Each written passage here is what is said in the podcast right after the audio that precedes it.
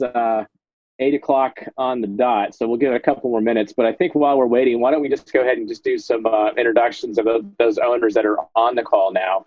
Uh, and Russell, let's start with you and Elizabeth. Where are you, and what's your story? It's, it's actually Russell and Kelly. So Elizabeth, Elizabeth Kelly, yeah. Wife, no, I'm just kidding. no. Alan and Elizabeth. yeah, it's Alan and Elizabeth. Yeah. So it's Russell and Kelly. We are on um, Leap of Faith, which is a 2006 Antares, which we've owned for a year. And due to COVID, uh, we've been on the East Coast this whole year, and currently we're in Wilmington, North Carolina, and uh, we'll sit here for about, like I said, about a month, and then uh, get ready to jump down to Puerto Rico. So looking forward to that. Thanks, thanks, Jason. How about you? I'm not sure if I counted as an owner. I'm more Mark's video backup. Uh, own a boat named Two Fish, which we sold a few years ago. And you're located where, Jason? Now, in New York or where else? I've moved to south. I hibernate like birds, so I'm south uh, in St. Petersburg, St. Petersburg, Florida. Um, yeah, hi everyone. Uh, as most of you know, I'm landlocked in Sydney. Uh, my Antares Salon is sitting in a boatyard near Athens, and uh, I'm not sure when I can get there, but uh, I'm hoping um, next year, 2021, will be the year. Um, uh, and just for those who don't know, I've owned Salan since 2010. Um, and you know, my, my sailing has on Salan has been around the Mediterranean. So um, I've got a slightly different story to tell. That's good. Thank you, uh, Russ. And uh, my name is Mark Silverstein, and we are stuck here in the Philippines. We've been here now for eight months and counting. Our goal is to get to Malaysia. We've been on board our boat now for uh, nine years full time, and I've had a great time. Um, but we are stuck, and that's a little bit challenging sometimes. Uh, let's see if I have anybody else as far as Antares owners that have joined. Feel free to jump in. If not, we'll get started. The primary purpose of this call is to go through and discuss maintenance, uh, spare parts, and any other uh, service issues um, as it relates to us sailing aboard our Antares. So I'll, get things kicked off with some of my perspective on some of the biggest maintenance issues that we've had aboard our boat. Um, the biggest one by far was replacing the um, Volvo engines. That was something that uh, took us um, quite a bit of time to get the boat ready to actually replace the engines. The engines were not replaced, by the way, because they had because of any mechanical issue. Uh, they were replaced as a voluntary recall from Volvo, um, and that recall allowed owners U.S. flag vessels to get basically get brand new D240s. So we had 3,000 hours on our old ones. This is my old engine. You can see on the slide being pulled out, and we had new engines put in. That was quite the process to do, but the good news was the access was easy the engines are heavy, and that was kind of the big challenge.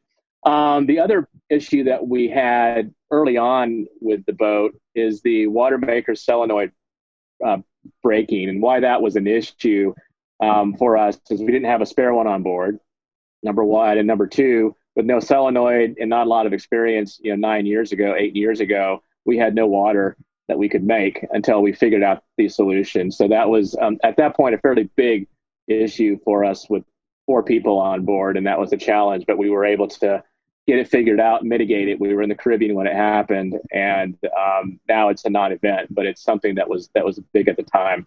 Um, we also had another issue aboard field trip when we were sailing in Fiji, and unbeknownst to us, underneath the engine, the raw water seawater uh, hose. It's a it's a big thick black hose on the uh, Volvo engines was actually vibrating on the bottom of the oil pan.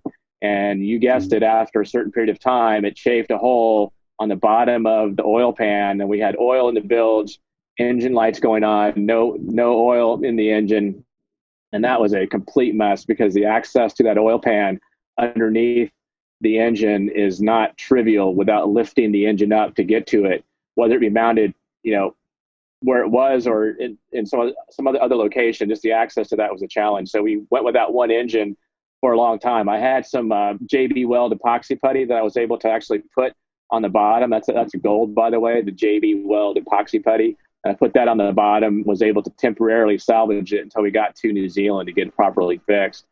Um, and then the last big maintenance issue that we had on field trip that that, that is uh, probably the scariest is we had leaking a leaking fuel line on our generator, and what ended up happening is uh, because it was leaking so much fuel, the intake on the diesel was sucking in diesel fumes, uh, misty diesel fuel, and it was hot enough where it, it, it started to rev up and the engine went into what's called runaway diesel engine. If you ever had that happen, it's very scary. You cannot shut it off without without stopping physically stopping the air intake on it, which I did not know at the time. And so we had this engine going crazy, smoke coming off our off our genset, and um, you know fire extinguishers in our hands, and it was one of those very scary things. I thought we were going to have a fire on the boat uh, with our generator. Um, fortunately, what ended up happening is I opened up the panels on the generator. It got enough air in there um, to actually not just be pure diesel fumes, that it was kind of recycling. And um, ultimately, um, it stopped. And fortunately, the engine was not damaged, um, other than just simply a big scare, lots of smoke, and and my wife who couldn't sleep the whole night after that happened. So those are the big issues I had on my side. Um, anybody else want to jump in? I see Russell laughing. Uh, anybody else want to jump in? For me, it's uh, it's funny. You know, we don't have the Volvo engines because we have the little bit older boat. So we have the Yanmars, and our biggest maintenance issue on those has been the exhaust elbows. You know, the obviously the uh, the caustic exhaust with the seawater, and you know, just getting minuscule leaks through there and keeping an eye on it and making sure they don't you know get too big before you get a hold of them and, and correct that issue. Um, we have an Echotec water maker, and for us, it's been it's been pretty solid. We haven't had too many issues with it, thankfully.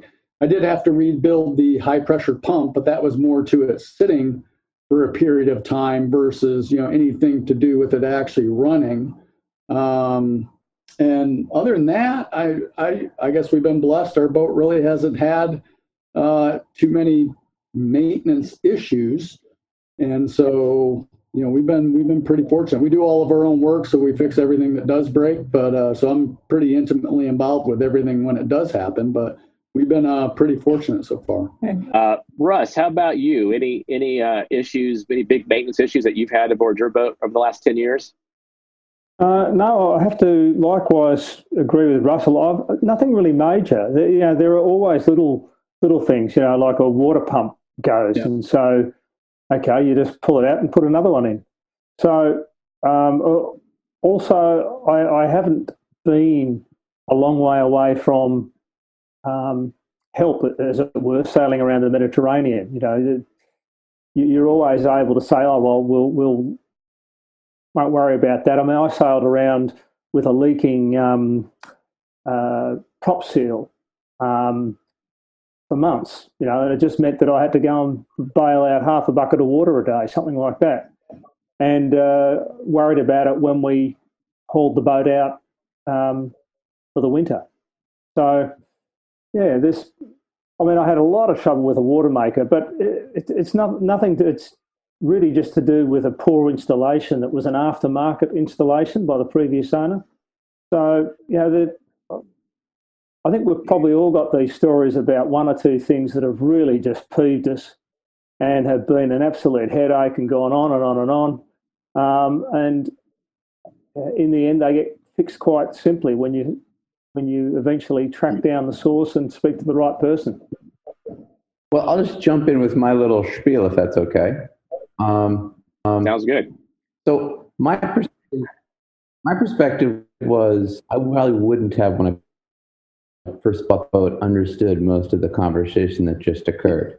And so I thought I'd go through a few things that, you know, I, th- I think other owners will find incredibly basic, but were new to me. And just to explain to some people that are in the same situation I was in, uh, what they're going to end up learning.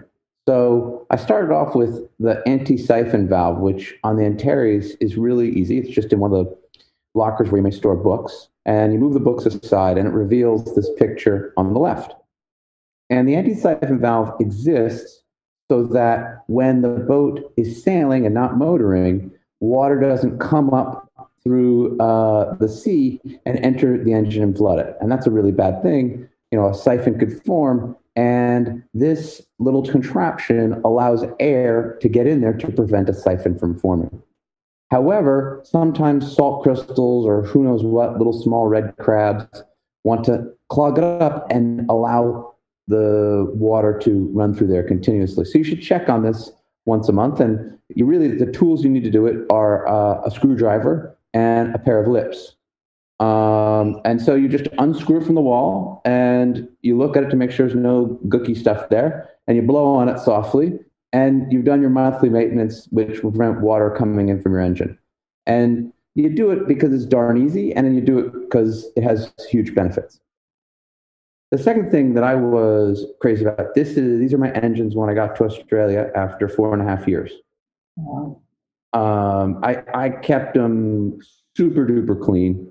If I ever had a stain or a scratch, I'd you know sand it and repaint it. Um, and the reason I did it is because the cleaner you keep your bilges, your engines, uh, the easier it is to identify problems. If you have a dirty uh, bilge or a dirty engine, you just go, "Oh, that was there before." And when it was clean, I was able to easily identify this problem. This is a very common problem. It's a, wear problem, so it's it's designed to fail this way. What's photoed there is a water pump, and that runs all day and when you're motoring, and uh, it cools the engine. However, because it's sucking in salt water, the bearing in there over time will wear out, and it's designed that little gap there is designed to leak uh, salt water as that bearing fails, and also to let out a little bit of oil. It's not a good thing, but it means the engine will stay uh, clean. Uh, and you find it by just slipping your hand under there, you'll feel few salt crystals. And it's a, it's a job that uh, a, an intermediate or basic uh, marine person can do. It remove four bolts, put a new gasket in, uh, and you're off. And then you can rebuild your old water pump and have that as a spare. But you wouldn't see that unless you keep a clean engine. The other one that I think people are always worried about is uh, let's say if the head stops working when you have uh, guests coming over. That's pretty unfun. We have a second head for sure, but and you can operate a head if you just pour water into the bowl, it will work. But occasionally, these guys, they're called solenoid valves, will stop working. And a solenoid valve has an electromagnet that pushes a little rod onto a piece of rubber. And when the rubber gets pushed forward, the water then can go charging into the bowl. Um, now, they can be rebuilt and rejiggered, or you can just buy one and have it in the drawer and remove the four screws and the right hand side, those are called barbs. You t- take the hoses off the barbs, and as the British say, Bob's your uncle. You've got a new solenoid valve installed and uh, the problem's fixed. And, and this doesn't require you to be uh, a water engineer. And it's really easy because you just lie on your belly. It sits in a very open space uh, right before the, the head. Um, a lot of boats, and I've been on one when it happened, uh, we were coming into the San Diego Yacht Club, 52 foot steel boat, and we lost steering. Uh, it was a very humble boat without insurance and so we were about to hit something very expensive. Uh, for those of you who don't know the San Diego Yacht Club, it, it had the America's Cup for a while. Um, I believe some places in Australia had it as well. Um, but uh, it was because we hadn't checked the steering. It was a real pain in the butt to get to the steering. Well, on the Antares, I was checking my steering all the time. You just hop in this uh, rear locker because you're using your dive compressor, or in the other locker, you're using the water maker and you just make sure that that big metal bar there is still one piece and you make sure the nut at the end of it's uh, tight enough that it's not going to come off. Um, there are a couple other areas you check in the steering system as well but they're all very easy to get to get to. Uh, this is one of the other areas. Uh, this is underneath those seats in the back uh, the rope lockers and there's a second system that you can check here, which takes two seconds, but those rubber hoses on the left, those are the drains in case your LPG tank uh, were to ever leak. Um, it would leak out those. So you have to make sure they're in good shape. Otherwise, they won't leak out into the ocean, they'll leak into your boat. And the last one is uh, Gail. She's sitting in the battery locker. Uh, but it's just another another area where sometimes you have to work on the boat. Uh, in front of her in the lower right hand corner, that's the windlass. And so uh, I never in all my time had any problem with the windlass, but I always checked it to make sure the connections were clean. And uh, she's sitting on top of the batteries. I used old technology. I used lead acid, so I was always watering them, which is a huge pain in the butt. And then that black box to the left of her is the brains for the radar. Um, and so all of those were things where you could sit in there and work on them and scratch your head for a while and uh, and be comfortable, which was to me the key key to maintenance. But that's it, Mark. Uh, the other thing I had was the the bilge pumps were horrible, um, and they were easily replaced and guaranteed by West Marine. I don't know if you guys have had those bilge pumps just fail without any notice or but they were easily uh, pulled out and west marine would just take them back and then give you a brand new one if you were close to obviously a west marine. We used to carry i think two of them as a spare parts because uh, they were uh, they were weren't reliable in any means that's for sure. So so that's that's a good segue into the uh, spare parts and um, I just listed, you know, I think let me first just say this about spare parts in general. Um, we tend to be overly conservative on field trip, and we have loads of spare parts and and uh, spare hoses, spare fittings, spare everything, pretty much. We have a, a spreadsheet. I'm happy to share. If anybody wants a spreadsheet of our spare parts, I'd be happy to share it. Um, but the important part is this: um, you don't need everything that we have on board. FedEx can be a pretty good spare part deliverer if you're in locations in the world where you can get FedEx or UPS. Um, but at a bare minimum, the key or critical uh, spare parts. I was just saying that, that in general, there, there are some critical spare parts that I think every boat should have on board. There are other spare parts that you can get delivered via FedEx or UPS if you're in those types of locations. Uh, but for sure, all consumables, uh, meaning filters, belts, your zincs, um, impellers, fuses, anything that is part of a regular service uh, routine on your boat, you need to have those as spare parts. It can be very difficult sometimes, for example, to find uh, the right size uh, fuel filters in particular. In some some locations for your engines, I've had problems even in New Zealand tracking down uh, the right the right part. Um, uh, so that's something to at least consider. I mentioned before the water maker solenoid. If you have a solenoid, you can also uh, fix it so you don't need a solenoid and do a manual a manual turn. Um, and that that's actually a pretty good fix to do that. But that's something that we have on board because of our bad experience that I mentioned before in the Caribbean. Um, outboard props, so making sure that you've got the um, at least at least a spare outboard prop. If for some reason you accidentally hit a piece of coral and you damage that prop, that's your car. You may have problems. Uh, freshwater pumps. So um, if you for some reason have your fresh water pump stop working, and I can assure you at some point it will, you need to have a spare. That way you can pump fresh water out to yourself. We also have a manual uh, foot pump that we, or sorry, a hand pump that we have mounted in our galley that can be switched over to be seawater or fresh water. So we have the ability to manually pump water for washing dishes uh, from the sea or from the freshwater side. Uh, and then finally, there's a really small pump, and you can see the, a picture of it here on the screen, the top right corner. It's called the, uh, at least the way our boat is set up, it's the Genset uh, fuel pickup pump. So if for some reason this pump mm. fails, you can no longer run your generator because it will it won't have enough suction to suck the fuel from the tanks that are midship all the way to the starboard forward locker.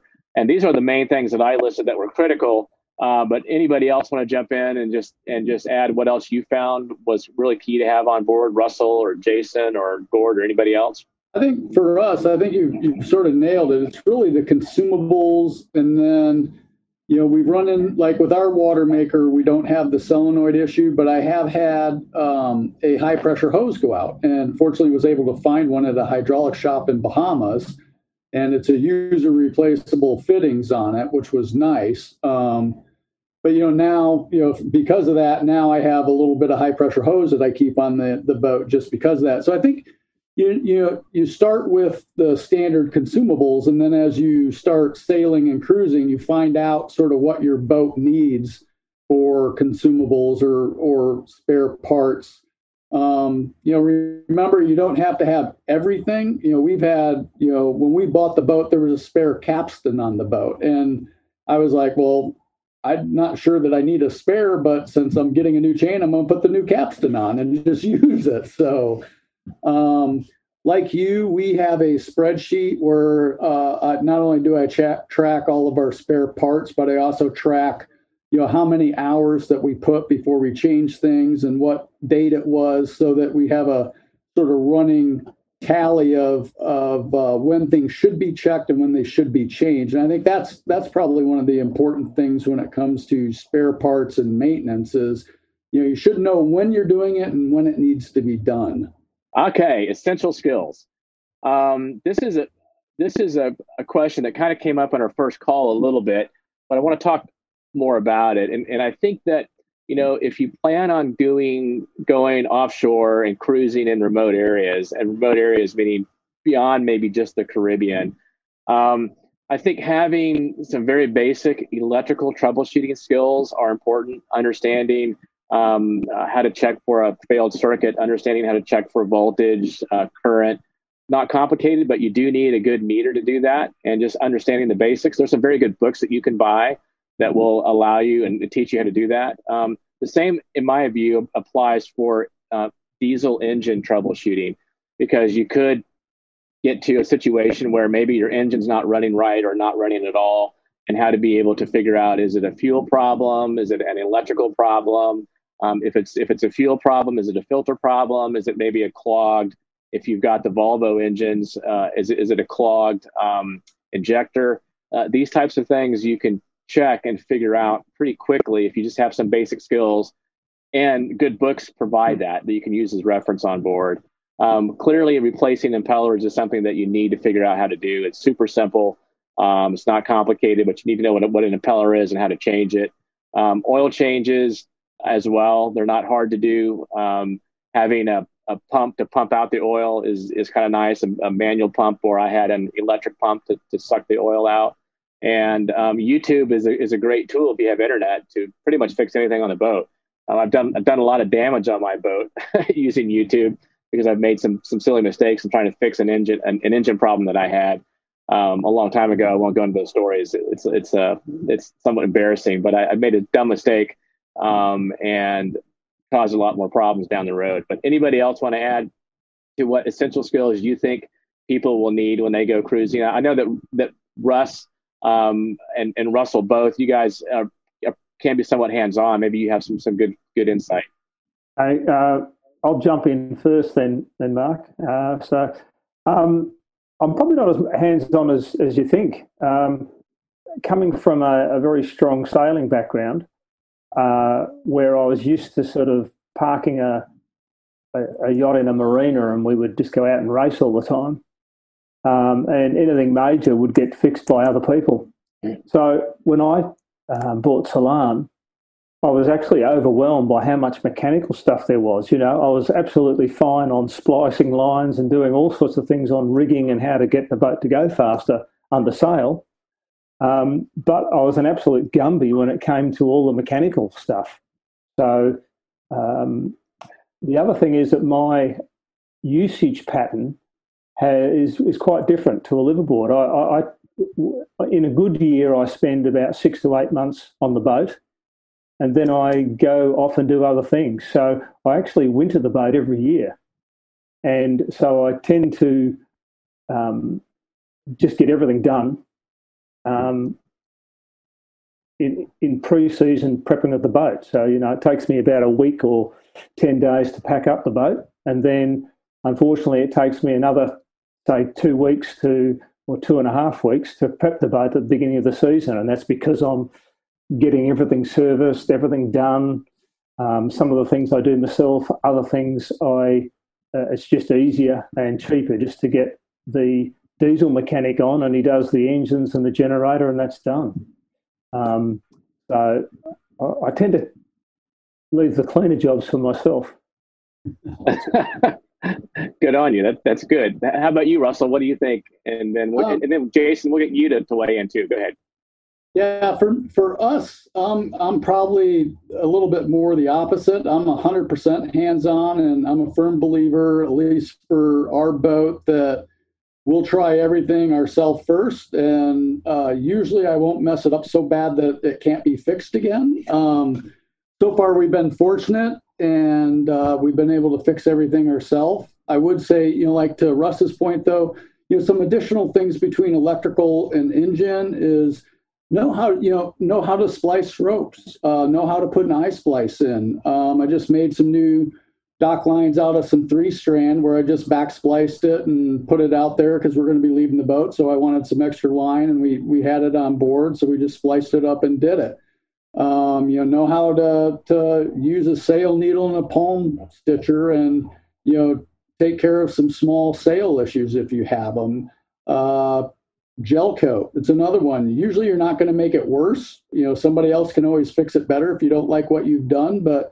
if you don't get out there and try it and you, you just may not have a desire to and that's fine. Some people just would rather have somebody else do it and and if you if that's the way you are then that's great i'm personally the type that likes to try it first and then you know if it doesn't turn out quite the way i like it i'll either try it again or then hire somebody to do it but um, you know, as far as electrical engine, I'd also say plumbing. That's the one thing that's been giving us a little bit of an issue that we're still struggling with. It hasn't been, you know, catastrophic for us. It's just an annoyance, but I'm still trying to track down a little bit of air ingress into the into the lines. So that's I would just say, you know, it's it's your boat, it's your house. You know, if you want to work on it, feel free to to do everything you want with it. And that Brad brings up a pretty good point. And Jason, you were talking uh, while we were waiting for everybody to join about you just got finished spending five days aboard another uh, catamaran doing a, a, sail and you mentioned something to me that, that stood out and that was you were frustrated with having to do something with the engines when you have the design of the engine being in the aft locker can you talk a little bit more about that because that is something that we didn't mention but um, the Antares engines are midship there are a number of reasons for that uh, shaft drive being one balancing the weight being number two, accessibility being number three, and not necessarily in that order. Uh, but can you talk about that, Jason, a little bit? Sure, I'd love to. You know, just before I do, one of the things I never realized an advantage of a shaft drive is, is that the transmission fluid, or they call it sail drive fluid on a non-shaft drive, when you have a leak in your transmission oil in an Antares, it ends up in your bilge. You're like, oh my gosh, I got a problem when you have a leak in your sail drive oil, it ends up in the ocean and you don't know you've lost your oil. So it's a, it's an advantage I never realized we had on the Antares until, until recently. Anyway, on this particular boat, the engine shut down, oil overheat light, oil uh, pressure light, and uh, so we went to check on the engine, and the engine was obviously full at temperature. And uh, so I tried to hop into the locker, which I did, but it was a very precarious situation because the locker was so small and the engine, of course, is at 90 Celsius. And so you don't want your, I was wearing shorts, you don't want your leg to touch the engine. And so it was very difficult just to look around it and do the usual stuff. I mean, I did check the two oils. Um, after checking the two oils, I looked over and noticed that we had the world's largest fishing uh, rope, big polypropylene rope wrapped around the propeller and the shaft. And so had to go swimming. But it was it was something I very much missed from the Antares because in the Antares you just lift the floor panel and you can stand or lie on your belly or whatever you like the best, and you can just watch the engine run. You can actually shift the engine very safely while uh, it's running, uh, not from the cockpit, but you know manually shift uh, the transmission and a variety of other things you can do uh, safely. At least I thought uh, without getting burnt or getting uh, your hand caught in the fan belt. Okay, so um, Eric has submitted some questions to us, and I'd like to jump through these and get everybody to kind of weigh in. The first question is: um, Is there something that you that you didn't maintain that, in hindsight, you wish you had that would be a lesson learned for a newbie? Um, yes, I will start. That we had a a um, I didn't do a good enough job when we first purchased our boat to really pay attention to saltwater ingress or leaking on the engine, in particular on the seawater pump. and we had a leak on our port engine that uh, was small. It drip, drip, drip, drip, drip, but I didn't look close enough or frequently enough, and it created some corrosion corrosion issues on the aluminum plate. It's a long story, but um, I was mad at myself for just being frankly lazy and not checking for any leaks on the engine. Salt water is bad. Um, it corro- it's highly corrosive, and that's probably the biggest biggest thing I wish I would have done differently. Anybody else want to jump in? What that you might say in hindsight you wish you would have done? I have an easy one. Uh, we were coming into the Essex River in Connecticut into a crowded mooring field on a river with a decent amount of current. And when we pick up a mooring ball, we come in reverse. And so we were reversing up to pick up this mooring ball. And Gail says to me, You're coming in a bit quickly. And I knew that already. I had to try to take the way off. I'd put the engines in the opposite direction. Instead of the boat slowing down, it just sped up more. And so I realized there's something completely wrong with my engines, or who knows what it is. And using just one engine and the wheel, I managed to avoid crashing into other boats. And uh, it turned out the after the terror was over, we realized what had happened is I hadn't greased my max props enough. The grease had washed out after a long trip up from Buenos Aires. So I, I then was a convert to greasing one's max props uh, frequently and often. so what happened was you, they didn't actually switch, right? Correct. Ah, ouch. Sorry. Anybody else have anything else to weigh in on? I think yeah, one of the things that we just had that uh, I actually had to go do in the water was the anodes. We they went quicker than what I thought, and so especially the ones on the um, the props, uh, they uh, I went down to finally get a look at them. We were in some warmer water, water, and I was like, oh, it's about time I should probably check on these, and there was nothing there. So I was like, hmm, probably need to up my maintenance schedule on the on the zincs and and you know make sure that the uh, they're not melting quicker than what I would think they would. So. Okay, so the uh, next question from Eric is Have you ever beached your Antares at high tide to examine the underside at low tide? Um, yes, we have. We've actually beached our boat many times. Um, you've got to be in the right place to do it, of course. And um, it's great that we've beached our boat uh, probably a total of four times in the last nine years. And um, it's easy to do in the right conditions. And we did it uh, because I wanted to be able to clean the bottom. We have copper coat, and I found with copper coat, it's great. By the way, I, I do like it. I do I do do recommend it for most cruisers. Uh, but if you can let it dry out and just do a light sand on it, um, it tends to reactivate the uh, copper and so I, I, do that. It's easier for me to do that if I dry the boat out. And so I can easily do that on, on a sand, sandy slope with a pretty good, you know, one and a half to two meter uh, tide swing makes it really easy to be able to uh, dry the boat out. Uh, um, next question is, does, has anybody created a maintenance schedule? And if so, was that schedule useful? Yes. So Okay. Um, so yes, I actually inherited a, a, a, spreadsheet from the previous owner that he had started to put some things together, and I just went through and continued to do it. And so it has uh, you know one tab of um, spare parts and where they're located on the boat, and how many I have, and how many I think I need. And then it has another tab that basically has uh, where I use those spare parts on the engines or the water maker or um, the diesel generator or any of those other places. And you know what engine hours and what date. And um, i find that extremely useful. I, I look at it all the time. You know i check it probably at least once a week and make sure that um, i don't have any issues that pop up for me because i have it set up in a way that you know it says you have a you have a uh, an item needing attention based on either engine hours or date. And uh, it it for me just helps me stay on track with everything. So yeah i find it absolutely essential. Yeah i do as well. We have one on, on our boat too and i think it's very important. Uh, the next question is yeah. do you haul out annually? Anybody haul out you know on an annual basis? I know you do russ anybody else we don't. uh, aboard field trips. So we haul out maybe, depending on where we are, every maybe three years. Um, sometimes, well, it's been for us now. It's been three and a half years since we've hauled out the last time. So uh, we just don't. For us, it's not necessary because we have copper coat on the bottom. You don't need to replace that, but once every, possibly once every, um, you know, seven or so years. So the reasons to haul out for us, since we're on the boat full time, are pretty thin. We don't have sail drives. You do need to haul out sail drives to service them. Um, and so we just we're in the water three or four three years, usually between two and three years easily before we have to haul out. Anybody else? Um, the final question we have here from Eric, and then we'll open it up to any more questions that we may have, is Is there anything in the design or build of your interiors that makes maintenance easier?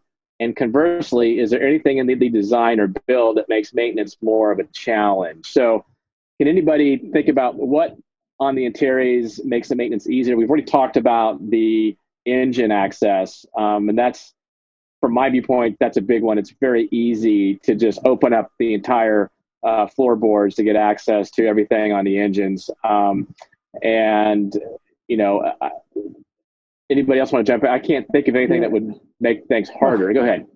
Mark, again, um, I, I think when you bear in mind that the chief designer was Ted Clemens and he ran a boatyard for 20 years, uh, you understand why everything is so easy to work on because not only did you have a guy who was very experienced at maintaining a fleet of boats, uh, he obviously designed making everything easy to work on. And so, really, I, I have to say, compared to other boats, the Antares, uh, for a similar level of sophistication, is so much easier to work on, on, on just about every department. Yeah, I'd, I'd like to echo Yeah. Russ's response and I'm just trying to say, owning a previous catamaran, the Yeah. Go ahead. Yep.